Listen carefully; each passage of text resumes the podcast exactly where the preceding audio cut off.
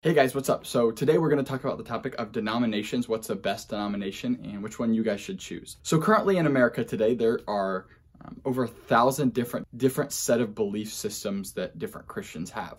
So to be clear, all of these are people who are proclaiming Christians. They all believe in the same Bible, and they just have different sets of beliefs on different topics. Things like communion, the Holy Spirit, the Trinity, maybe, the gifts of the Spirit, who Jesus is, stuff like that. So that, that is what makes up a lot of these different denominations. And there's tons of different ones out there. You've probably heard of them before Pentecostal, Baptist, Southern Baptist, Presbyterian, Methodist, Assemblies of God, Church of God, Church of Christ. So there's tons of different denominations that are out there.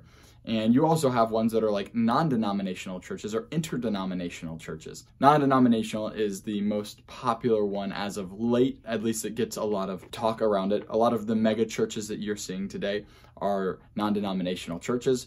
Many of them came from a denomination and then gave up the de- denomination later on. So, first off, with this point of denominations, why are there denominations? What, what, what was the purpose of denominations in the first place? Well, the, the purpose in them, for the most part, was, was pretty pure. People were saying, hey, we have a set of belief systems that go against what some other people believe, and we believe that we actually found ours from Scripture where we don't believe they found theirs in Scripture. So, we're going to kind of create a, a, a set of beliefs that we all agree on and it's going to help us be unified. So that was the intention behind it. And the issue was after they did it, somebody else did it and they claimed that they read the Bible correctly. And somebody else did it and claimed they read the Bible correctly. Now we have all of these different peoples who are all founded on a father of the faith, quote unquote, that has all of this information and everybody just looks up to them for what they believe.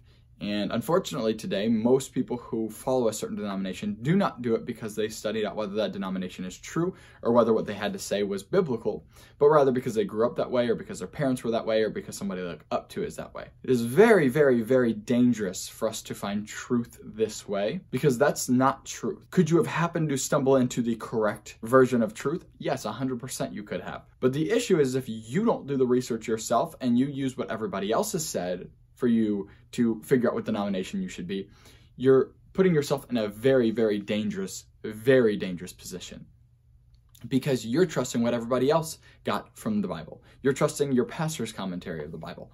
I'm not saying your pastor doesn't have good things to say. I'm not saying your denomination doesn't have good things to say. I'm simply saying you need to choose the denomination you are by what you find personally through your reading of scripture. You cannot wait for Moses to go up the mountain for you, like we see in Exodus, to get all of these divine revelations from God while you're sitting down there doing nothing for him. Scripture commands us to be the ones who go up the mountain. In the Old Testament, Moses was the one to do it. In the New Testament, we can walk up the mountain. We can access God ourselves. And he gave us his word to do it, right? Hebrews chapter 1 says, In the old days, God spoke to us through many ways and through his prophets, but in these latter times, God has spoken to us through his son. Jesus has shown us exactly what we're supposed to believe. And of course, there's disagreements on what Jesus meant by certain things, but at its rawest form, the gospel is the gospel. The gospel is not going to change from denomination to denomination for the most part. To make that point clear, I quote this in many of my videos, but it's extremely important to quote. It's Ephesians 2 8 through 9. It says, For it is by grace that I've been saved through faith, not of your own works, lest any man should boast, but it's a free gift of God unto salvation. So you have been saved by grace through faith, grace alone, through faith alone, for good works alone, in Christ alone. You have not been saved by any good works. You cannot get saved by a prayer. You can't get saved by a baptism. You are saved by grace through faith alone. So if there's any denomination that disagrees with that, they disagree with the gospel of Jesus Christ. So I would instantly reject any denomination that disagrees with that point right there. Okay, so back to which denomination you should choose. It can not be one that disagrees on salvation. I would urge you to be part of a denomination that agrees with the Trinity. I think that that is pretty foundational to your faith. And lastly, the way that you find out which denomination is best is by doing the research yourself. There's something called eisegesis and exegesis. And eisegesis means when you're reading the Bible that you insert your own views, opinions, and cultural understanding, or denominational rather, understanding in this case, to your reading.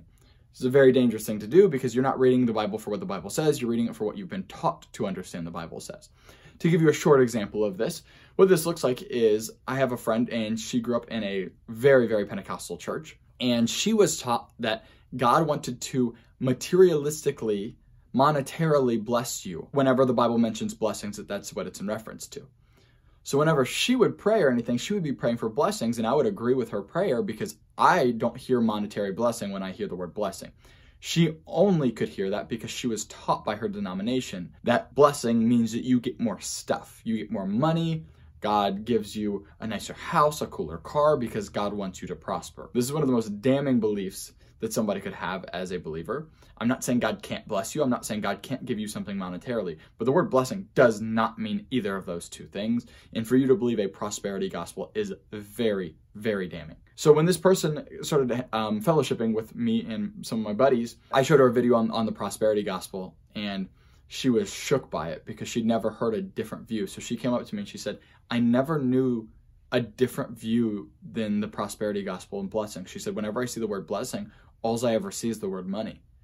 And it was super heartbreaking to me because I was like, you have completely missed the mark of what blessing meant in the Bible, which will warp her higher view of Jesus, God's heart. I mean, all of these things. So my point in saying that is that she was eisegeting something into scripture and she was unintentionally doing it. She'd just done what she'd been taught. Now there's something called exegesis, which means I'm reading the word for what it says and I'm letting the word itself change my view on things. If you're saying, Cody, I don't know if I heard the wrong definition or something, great. Look it up. There's something called a Strong's Concordance. You can get it on an app called the Blue Letter Bible app, which you can get on your phone for free and it will give you the Greek or Hebrew definition of that word in its original language and tell you exactly what was meant by that word. So, my encouragement to you all do the research.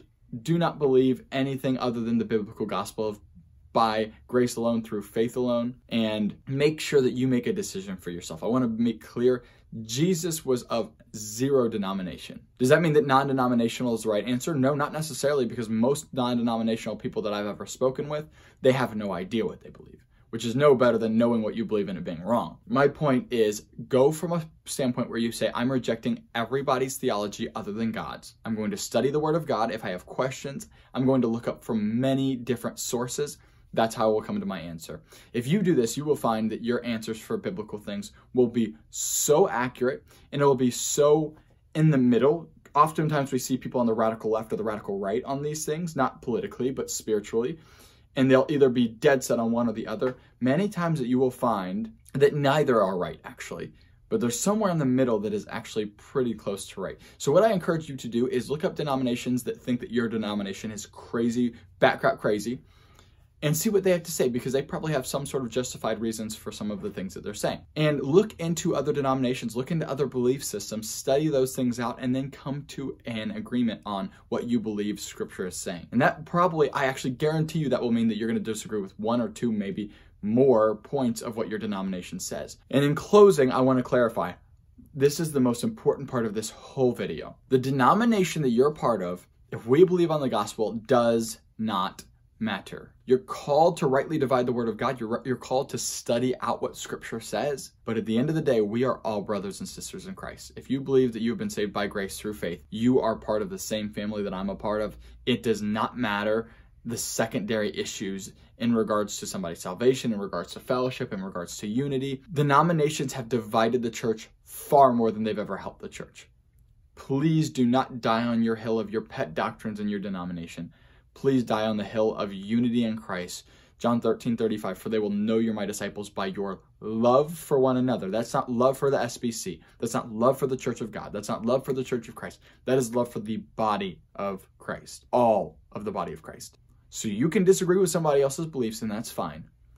But if that ever stops you from being in right relation with them and loving them as Christ loved the church and gave himself up for him, if if you are in division with other denominations who agree on the gospel, I cannot urge you enough to drop to your knees and really, really pray about that. Jesus hates the division that's in the church today, and he died actually to stop the division in the church today.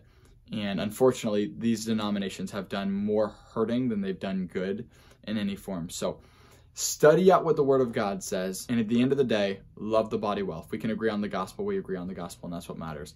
For I'm determined to know nothing among you except Christ and Him crucified. Hey guys, thank you for so much for watching these videos. It means the world to us, and um, I've gotten nothing but kind words coming back from you guys. If you would do me a huge favor, if you would smash that subscribe button so that you get um, more information about when we're coming out with videos and stuff, and if you would smash that like button, and you can drop a comment, a question, anything you've got, that that really helps the YouTube algorithm in regards to getting these videos out to more people. So it means the world to me, and uh, if it really touched you, I guarantee it's going to touch somebody else. So just smash that subscribe button as hard as you can. Smash that like button